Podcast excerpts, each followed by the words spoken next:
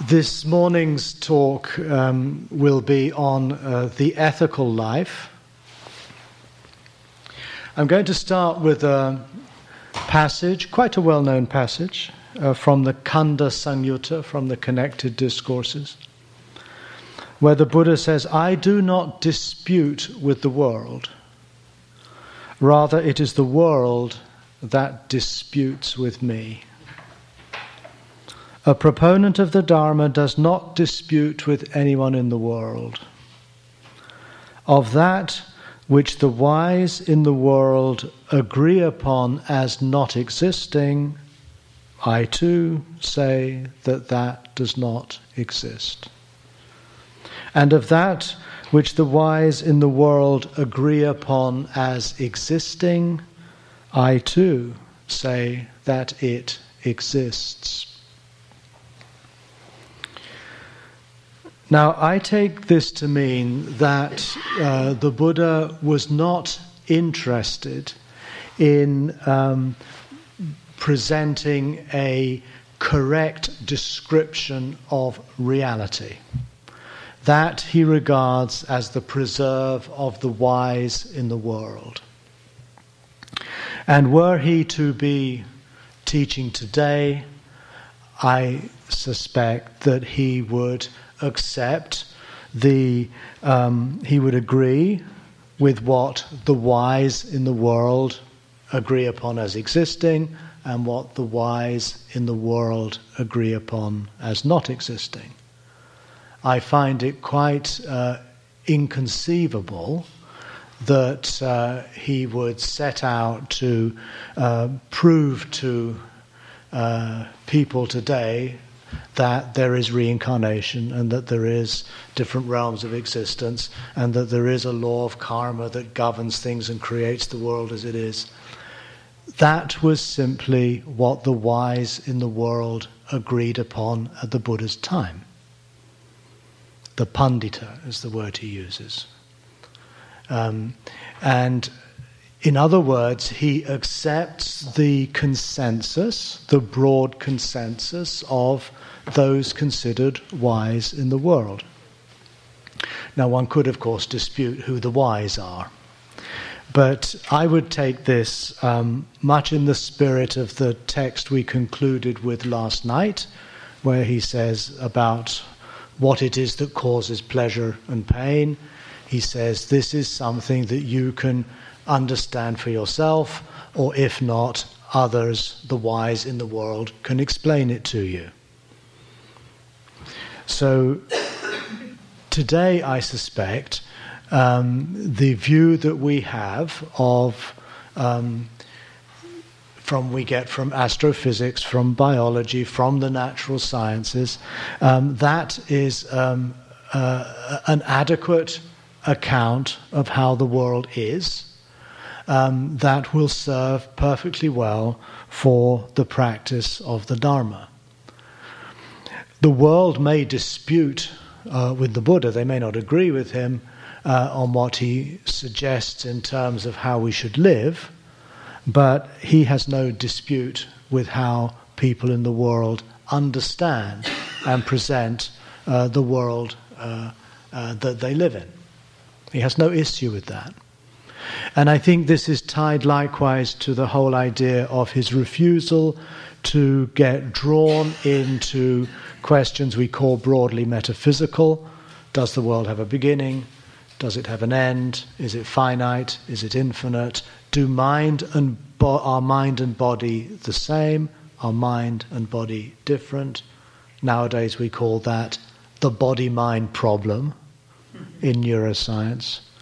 The Buddha is basically saying that doesn't really matter. That doesn't concern me at all. Frankly, I think this is one of the most difficult things for us to grasp as, what, uh, as, as to what the Dharma is about.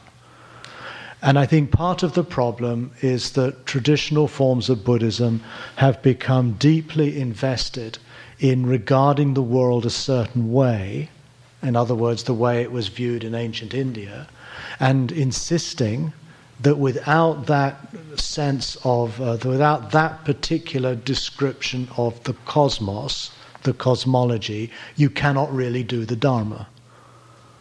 And many very uh, learned and wise um, Buddhist teachers insist on this. Um, I think this is um, actually keeping the Dharma, um, it's actually preventing the Dharma from entering into the world in which we live today. It's uh, narrowing it down to um, those who can accept certain metaphysical beliefs that uh, fly in the face of everything we know about um, evolution, the brain, um, uh, the expanding universe, the extraordinarily um, vivid and rich accounts of the interconnectedness of organic life on this planet. Um, and insisting upon this, uh, what I think is an atavistic view of the world. Maybe this metaphor is a bit strong, but I feel that in order to allow the butterfly of the Dharma uh, to fly free from the chrysalis of Buddhism.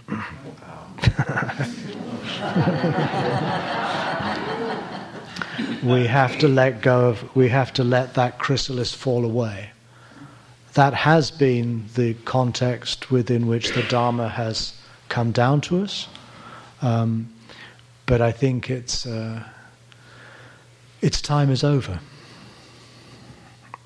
And this, I feel, might be the feature of this current phase that we spoke of yesterday, of uh, the Dharma from around the year 2000, uh, penetrating into the secular sphere of our world.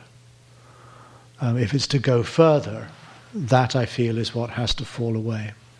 This doesn't make me terribly popular amongst many Buddhists. Um, but again, I, am not alone in here. Think of Buddhadasa, uh, Buddha, who was a senior Thai Theravada Ajahn of the last century. Um, this was he, he would not have disagreed with this. Uh, Thich Nhat Hanh, likewise, although Thich Nhat Hanh is sensible enough not to make these points in public.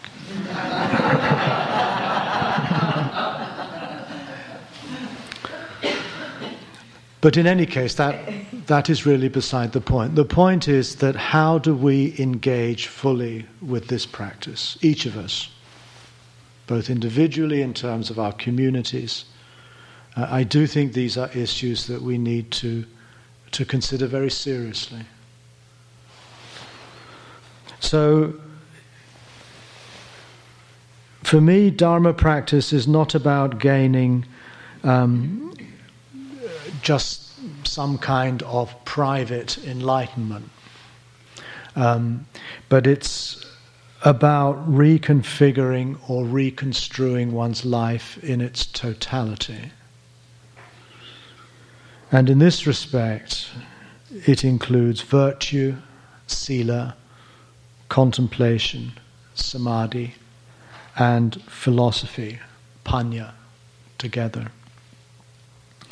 In other words, if we take that to be the core um, of the Dharma practice, then its primary, the primary frame in which we need to contextualize it uh, is ethical. The cosmological frame is secondary. It doesn't, re- it doesn't really matter. And I think also we need to recognize that, let's say, in a thousand years' time, I find it very difficult to imagine that people will still be looking at the world, the natural world, in the way we see it now. Uh, there's a certain conceit of the natural sciences that they've got it figured. Uh, I suspect that will be shown as almost certainly not the case. Um, it's, a, it's a good enough working model within which to engage in this ethical practice. We don't need to become uh, locked into that worldview of the natural sciences any more than we need to be locked into ancient Indian metaphysics. But it is the context of our time, of our age, our, our saeculum, So that's the frame within which most of us will probably feel um, intuitively at home. And frankly, I find that the um, the vision of life as um, presented uh, in the natural sciences, um, uh, if anything, deeply confirming of the key insights that we find uh, in the Buddha's awakening the insight into conditionality, conditioned arising. Uh, evolution to me is the most beautiful um, uh, uh, illustration of that principle. The study of history is likewise a very vivid illustration of how that process works. If anything, um, the worldview of modernity is an enormous affirmation of the primary intuitions uh, that the Buddha seemed to have woken up to. But again, I think we must come back repeatedly to the primacy of ethics. And ethics I do not equate with uh, sila or with virtue or morality. Ethics refers to the practice in its totality. Dharma practice, sila, samadhi, panya, virtue, contemplation, philosophy, that uh, is framed by the container of ethics. This is how the Greeks understood ethics. The word um, ethics is rooted in the Greek word ethos, which means character. Again, we tend to forget that. In other words, it has to do with aspiring, uh, re- seeking to become the person one aspires to be. In other words, what is our vision of, of what constitutes the good? Um, this is far more than just uh, following certain precepts. It has to do in every moment of our life in terms of how we think, of how we speak, of how we act, how we work. You see, the Eightfold Path is really um, an ethical uh, model. It's a model of ethics. How can we practice in such a way that we realize our sense of what constitutes a good life? And a good life is not reducible to uh, some private enlightenment. That might be part of it, might be a crucial part of it, but it's only a part of a bigger whole. The Eightfold Path, um, one can, I think, with some justification, consider to be the beginning and the end of the Buddha's teaching. And I mean that quite literally. At the very beginning of the first discourse, or what is believed to be the first discourse, he says, I have found a middle way. And what is that middle way? It is this noble eightfold path.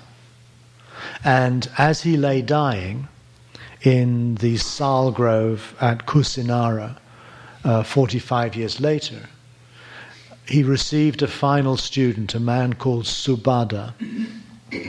And Subhadda pestered Ananda uh, to be able to see the Buddha before he died. Ananda um, said no. The Buddha overheard and said, Send him in. So Subhadda arrives. Subhadda receive, is received into the order of bhikkhus. And then he asks the Buddha a question. He says, When you are no longer here and people claim to speak in your name, how can we know what they say is represents your teaching um, and what doesn't? And, he, and the Buddha replies, wherever you find the Noble Eightfold Path. He doesn't say wherever you find uh, the teaching on nirvana. It's the, it's the Eightfold Path. And um, in this regard, I feel that this too emphasizes uh, that the practice is essentially uh, a, an ethical one. That the path the Eightfold Path in this regard is the goal. We'll come back to this. Nirvana to me is not the goal of Buddhism. The end of suffering is not the goal of Buddhism, or not, not the goal of the Dharma. It might be the goal of Buddhism. Uh, but, the, but the cultivation of the Eightfold Path that actually emerges from the non reactive space of nirvana, that is the goal uh, of the path. The path and the goal are the same. Each moment it becomes a, a challenge to realize a facet of the Eightfold Path, or arguably the path as a whole. We'll come back to this. So when we, for example, ask ourselves, or someone else asks us, why do you meditate? Why do you go to the Barre Center of Buddhist Studies and come on these weird courses? and I think those questions are worth coming back to again and again and again because it's all too easy uh, for, our, for us to become complacent in our practice. Uh, we get used to it, it becomes familiar. All of our friends do it. We belong to the Buddhist club. And as a consequence, and again, this is a sort of almost invisible slippage, uh, our practice becomes routinized. It becomes uh, a routine, a habit. We might be reasonably good at it. Our knees don't hurt anymore, and we can get kind of still in our minds. And, but we start to get this funny feeling that it's all gone a bit flat.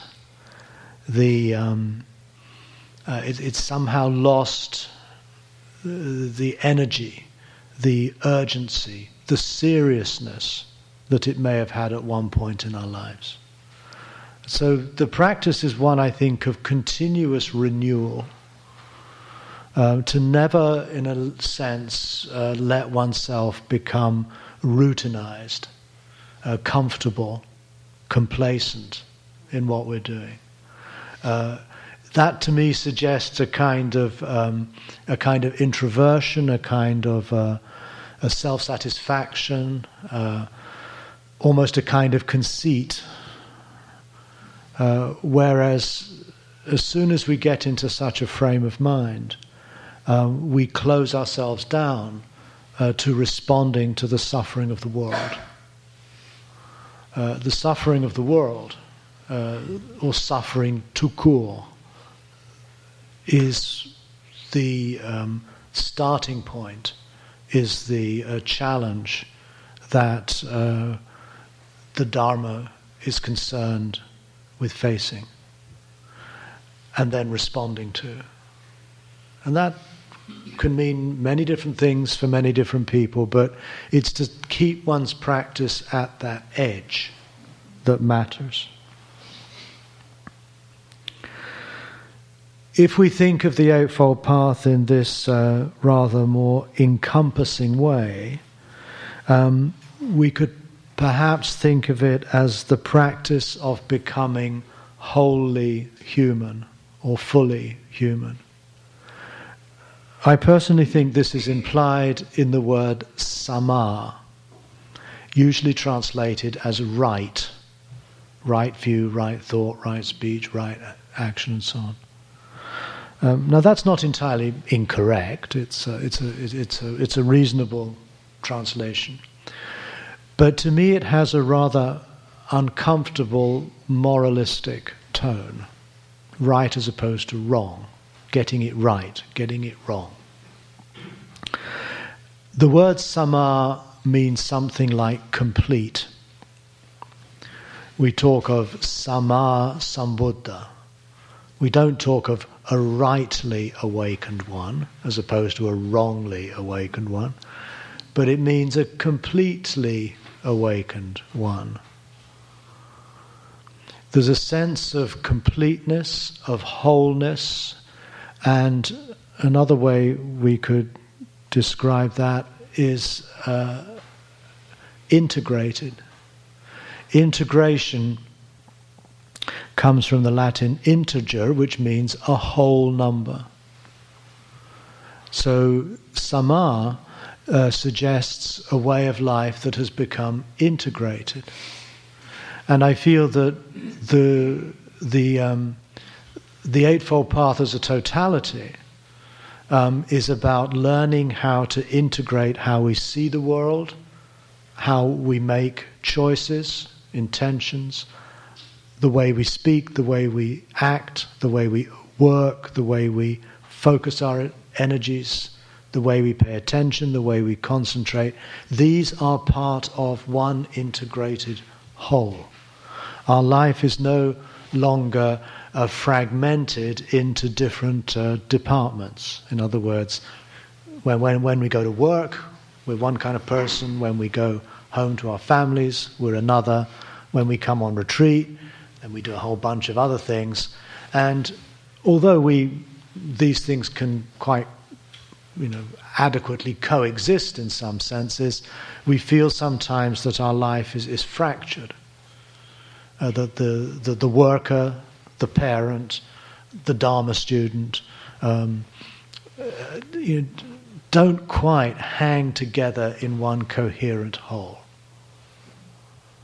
And so to me, samma uh, has to do with cultivating a way of life and an ethic, an ethical way of life, in which our the different dimensions and, uh, of our existence are, are brought together in a whole. One of the metaphors the Buddha uses that I think suggests this quite strongly is that he says the wise person should train or tame uh, the self or themselves in the same way that a fletcher, an arrowsmith, um, constructs an arrow. Now, if you think about that metaphor, an arrow is put together from different parts. You need uh, uh, the, the point, which is metal, you need the shaft, which is wood, and you need the fletch, in other words, the, the feathers, which are drawn from birds. And the skill of the arrowsmith is learning to put these diverse elements together into a single whole so they can work together. And the beauty of the metaphor of the arrow is that once it has been well crafted and made, it can then be directed unerringly onto a target. Now, that I feel is a metaphor for a life that has um, become integrated in order that we can focus the entirety of our uh, of our body, mind, energy, thoughts onto a single goal. In other words, our life is coming together and focusing on what matters most to us, whatever that might be, our ultimate concern, the primary focus of what animates us most deeply um, in our lives. So, to me, the Eightfold Path is a way of, of fleshing out that uh, vision of um, integrity. The Greeks um, called this ascesis, ascesis, however you pronounce it, uh, where we get the rather pejorative term ascetic but actually, ascesis in Greek means practice. And very much like the Pali sikkha or shiksha in, in Sanskrit, uh, training. In other words, this um, process of the path entails becoming uh, a practicing human. We practice being human. And that practice is about um, striving for integration, for wholeness. And again, the Greeks have another beautiful word for this, eudaimonia, which means flourishing, human flourishing. In other words, how do we flourish um, as a person?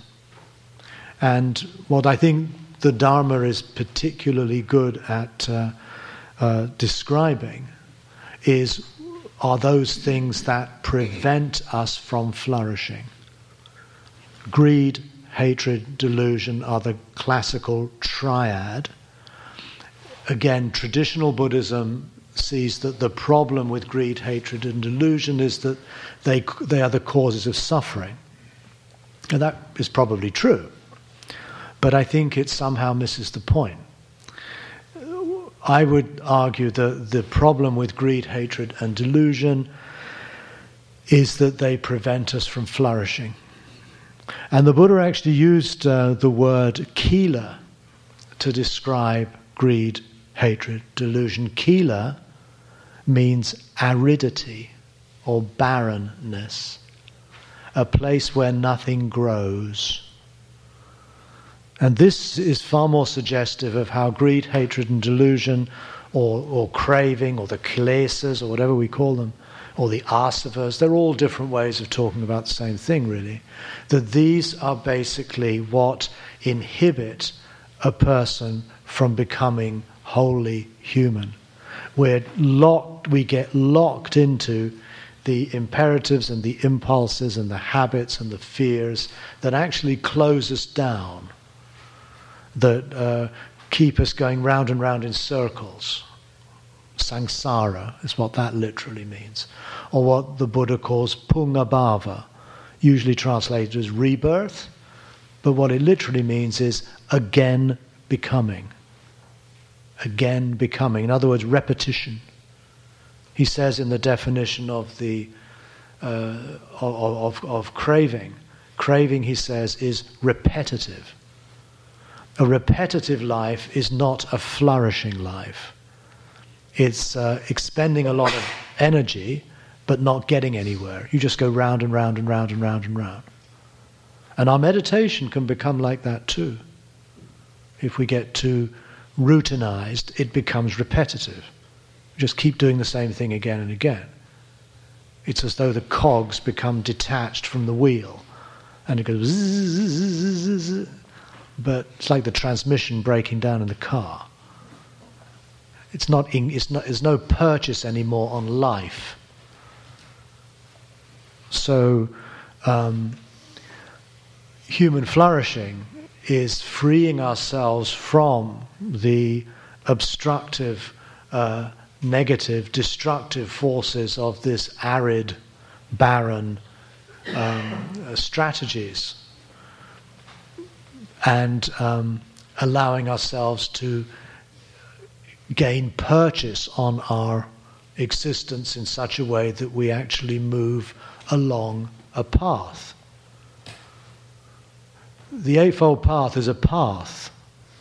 It's worth reflecting, I think, also on what that means. We use this word path uh, so um, easily that we forget its metaphorical potency.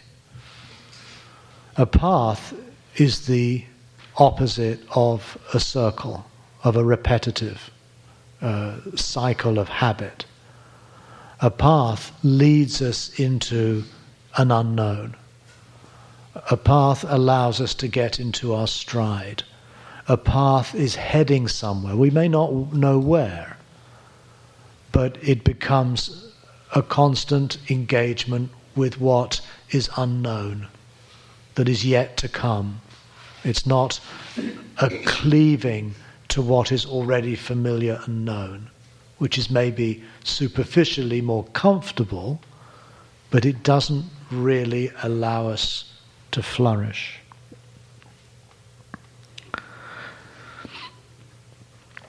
So, this process, uh, the entering into the Eightfold Path, the engaging with the practice of becoming fully human, uh, begins with a conscious decision not to lead one's life any longer according to the unthinking impulses of our biology, the dictates of society that we've internalized through our childhood, through our education, the habits of our psychology, the neurotic habits of our psychology, or the precepts of our religion, all of which get internalized as habit patterns.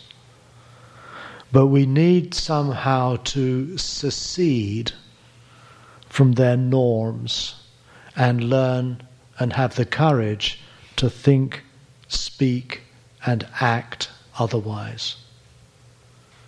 And this, of course, requires that we consciously posit a vision, a new vision of what our life is for. And this, again, is another way of talking about a conscious vision of what constitutes the good. To embark, therefore, on an ethical life.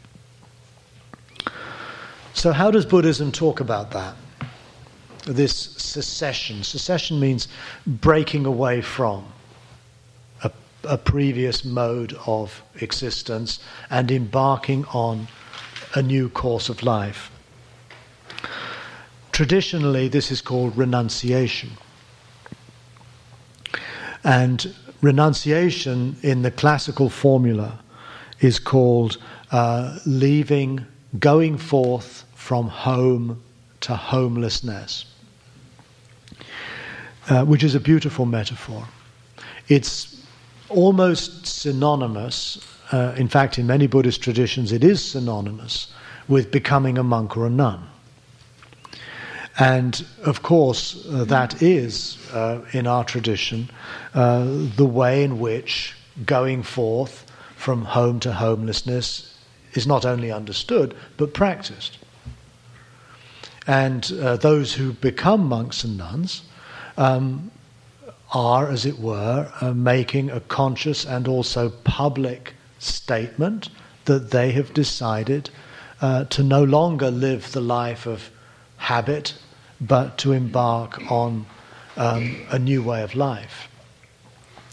But the danger here is that we um, privilege an outward form of uh, social behavior with an inner uh, change of mind. What really matters, whether you're a monk or not, or a nun or not, is do you secede from the uh, habits of biology, psychology, society, religion, and take the risk of stepping into an unknown. Homelessness is not just about, uh, you know, going up the mountain and settling in a monastery, although that might be the way you would choose to do it. But you can quite easily imagine a person joining a monastery for all manner of reasons. Um, in Asia, the monastery functions not just as a place for uh, you know, the spiritually committed, but often a place for people who can't cope with the world. Um, in Korea, where I lived in a monastery for a number of years, the monastery was like a kind of a, a refuge for those who basically couldn't hack the kind of uh, social, economic, and other pressures that were normative in Korea at that time. And we know from both Christianity and from Buddhism that this is, you know, nunneries are places where unmarried women usually ended up. Uh, and that need have nothing at all to do with um, this kind of deep existential commitment to let go of a repetitive and meaningless uh, existence and embark on one that is engaged with the risk of pursuing a path. So I feel today um, uh, we need to think more deeply about what renunciation means. And although the monastic going forth is a very good symbol for that, the actual act of renunciation cannot be equated simply with a change in lifestyle. In fact, paradoxically, um, to leave home for homelessness um, as a monk today often means finding yourself in a very comfortable home. Uh, the Buddha's vision was not of uh, a Cenobitic monasticism. Cenobitic means residential. Uh, his vision was of wandering um, forth into the world uh, with nothing, going from, from village to village, um, taking whatever shelter was offered, uh, taking whatever food was given to you, and not staying still, not staying in one place at all. A bit like the Franciscans in uh, these, mend- these wandering orders. And only during the monsoon, when that wandering life was literally not feasible, um, would you gather together in parks and groves and meditate together, discuss, and then off you'd go again. And the Buddha saw this also as a, as a very um, individual approach. There's a famous uh, pericope. You know what a pericope is? A pericope. Pericope means a stock passage that's repeated through the canon that says, uh, Go forth into the world, right? Not go forth into the monastery, go forth into the world uh, for the welfare of the many, for the benefit of the many, and let no two of you follow the same path. Uh, that to me is a very powerful statement. And it doesn't really fit the kind of Cenobitic monasticism that we find today. Um, in fact, uh, a peripatetic uh, lay, so called lay uh, teacher, actually lives a more wandering and insecure life than many uh, monks and nuns who are uh, lavishly supported by generous uh, donors in rather comfortable um, monastic situations. I don't want to make that into some sort of, you know, uh, comparison, but I do think we need to think about that. Um, I think uh, I, I, have many of my colleagues and friends who are uh, doing this kind of work lead very, lead have very insecure lives. We don't have the security of a, a monastery. We don't know what, how we're going to be taken care of in our old age. We don't have an insurance plan. We don't have a pension scheme. So I think we really do have to reflect deeply on what it means to renounce, what it means to let go of the conventional provisions and comforts and securities uh, that uh, it's so easy to become attached to. There's a lovely phrase, also another pericope, uh, that's uh, where the Buddha says, "A life at home is full of dust. A life gone forth is open wide." Now you get this metaphor of dust, and a lot of it's a very it's a, it's a common Indian idea.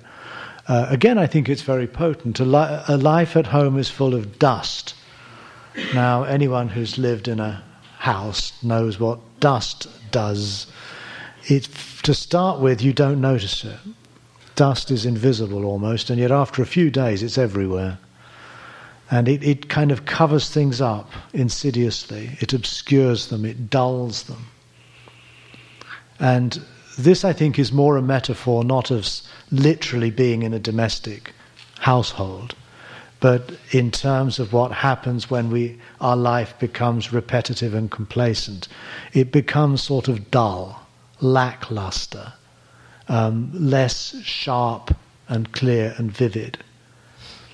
Whereas a life gone forth, in other words, a life of um, on the road, uh, going from new situation to new situation, a sort of peripatetic life, um, is a metaphor for, uh, again, uh, a mind, a frame of mind, an inner life uh, that is uh, willing to take risks. I think it's also tied very much to the idea of uh, a creative life. in which we're constantly rethinking what we're doing. We're constantly exploring new possibilities. Uh, we're constantly letting go of familiar habits.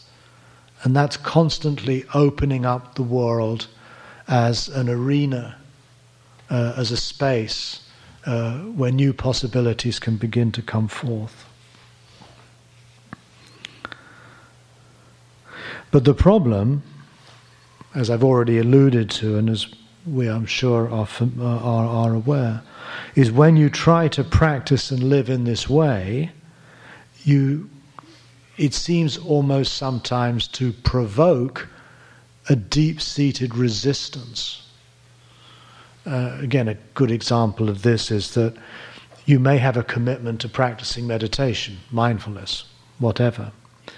Uh, and once the novelty wears off, um, you often find that when, as soon as you sit down, the, the mind goes berserk.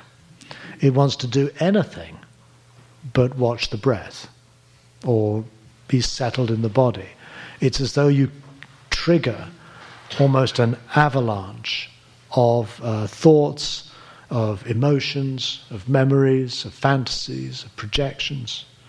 This is the Mara Sota, the flood of Mara, the stream of Mara, against which the Buddha's practice goes, the Dharma practice goes. Uh, the body mind rebels against this practice. Um, in Christian tradition, I think they sometimes call this the dark night of the soul. Um, with the very best of intentions, you find yourself doing the very opposite of what you choose, that you set out to do. Uh, in Greek, they call this akrasia. Akrasia is a term Aristotle uses, you find it elsewhere. Akrasia means, it's usually translated as incontinence, mental incontinence, which is quite similar actually to the word asava, which means leakage. Um, mental incontinence is the idea that you're constantly subverting yourself. One of the best examples of this is in the letters of St. Paul. Uh, I don't, it's in my book, I don't have the quote here. But it's basically, or Shantideva. Uh, Shantideva, 8th century Mahayana Indian Buddhist monk, uh, one of my heroes. And he says, although I wish to be, although I wish to be free of suffering, I run into the arms of suffering itself. Although I wish to be happy, I kill my happiness like as though it were my, my, my, my bitterest enemy. And this is the akrasic condition. Uh, the idea of Mara, likewise, is very much about this. Uh, how we constantly seem to do the opposite of what we most deeply aspire to do.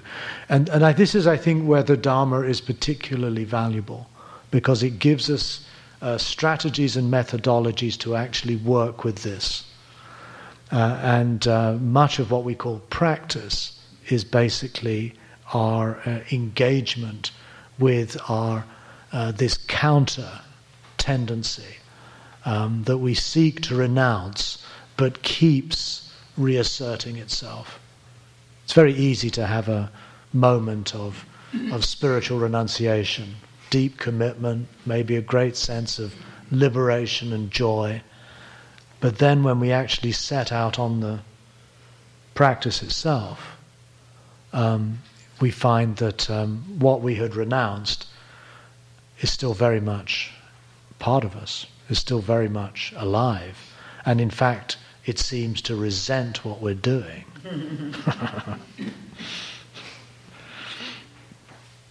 so it's, it's, here, I think, that we need, um, or we, we, we, realize that it's not just to make a, a one off renunciant act but we somehow need to constantly reassert and renew our motivation.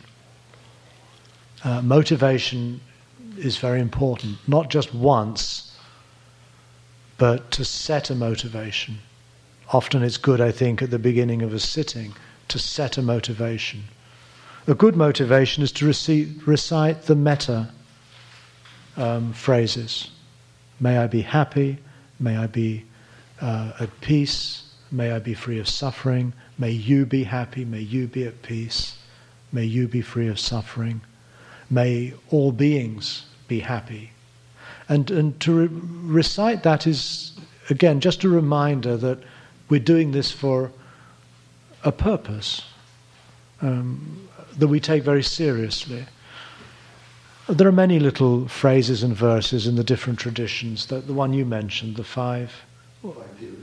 Yeah, the five daily reflections. That's another example. Um, and it's useful to keep coming back to them, not to repeat them mechanically, but to take them to heart. One of the expressions that I find um, uh, very uh, that appeals very much to me um, is the bodhisattva vow that we find in uh, Chinese uh, Mahayana Buddhism. Um, and this goes sentient beings are boundless, I vow to free them all. Afflictions are inexhaustible, I vow to sever them all. Dharma gates are numberless, I vow to learn them all. The Buddha way is unsurpassable, I vow to realize it. Uh, in Zen monasteries, um, this is often recited uh, two or three times a day. Um, what I like about it is that um, it recognizes the impossibility of this task at one level. If sentient beings are boundless, I'm not going to be able to liberate them all within the next 20 years or however long I have left. And yet you vow to free them all.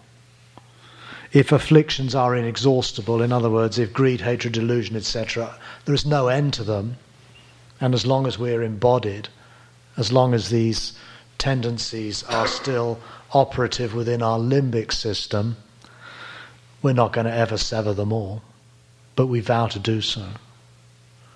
Uh, dharma gates, in other words, uh, situations in life that can lead us to the Dharma are numberless. So you can't possibly learn them all. And the Buddha way is unsurpassable. Uh, in other words, it, it goes beyond what we can, in a sense, even conceive of, and yet you vow to realize it. And uh, that paradox to me is, is uh, um, expresses a certain honesty, and yet at the same time, it expresses this sense that in spite of all of this, I will still vow to do it. You take on that task uh, in a heartfelt, uh, total way, even though logically you know that you're bound uh, to fail. I know that might sound a bit odd, but um, to me it captures the, uh, the very core uh, of the degree of, of commitment that one would make to this way of life. I also find that these four vows map rather well onto what um, I call the four tasks. And the four tasks, which we'll look at um, tomorrow, um, are, of course, a reading of the Four Noble Truths. And I wonder whether the four tasks, uh, the four vows, actually are, uh, preserve a memory of the four tasks before they morphed into the four truths. Um, now, this was an idea that I was first um, introduced to by uh, Gil Fronsdal, who you probably know or have heard of. He's a Vipassana teacher in uh, California. He's also a scholar, and he also started uh, his training in uh, uh, Soto Zen, I think at the San Francisco Zen Center. And uh, he suggested, well, maybe the Four Truths are actually the basis of the Four Vows. Uh, when I was in Minneapolis last weekend, was it last weekend or the weekend before? Recently, um, I, I, I, uh, I, I, mentioned the same thing. And someone then brought me a um, book by a Japanese Zen priest called uh, Shoho Okama, Okumura, um, who has actually, who makes the same point, but tracks it back to an early Mahayana sutra, where the four truths are presented as four vows. And he says that was probably the basis that then developed into the formal four vows. So that came as actually a very good confirmation. Um, that the truths started out as tasks or vows to do something rather than to believe something. So that rather supports my thesis, and of course, I'm very happy about that. but if we were to, um, we're going to conclude now. Um, the simplest way to summarize these four tasks is um, as follows, I feel. Embrace suffering, let go of reactivity, see the stopping of reactivity, and actualize the path. Embrace suffering, let go of reactivity, see the stopping of reactivity, and actualize the path, which boils down into embrace, let go, see, and actualize, or simply act. Again, the, the goal is to act. The cultivation of the Eightfold Path in more traditional parlance. And that boils down to the acronym ELSA or ELSA. And we'll stop there today. So um, let's now have uh, a 30 minute uh, period of walking meditation. Um, again, we're blessed with beautiful weather. So please um, uh, use this time to stretch your legs, of course, to get some fresh air, but to bring a contemplative attitude towards the walking. You can formally do slow walking, uh, or you may just simply wish to walk at a normal pace, but try to keep the continuity of reflection and awareness uh, going at the same time. Uh, we'll meet back here at 11 o'clock. Could there be a bell at 5 2? Yes? Yes? Yes. Yes. Thank you, Steve. And um, we'll come back then and have a, another sit, and we'll conclude the morning with a discussion.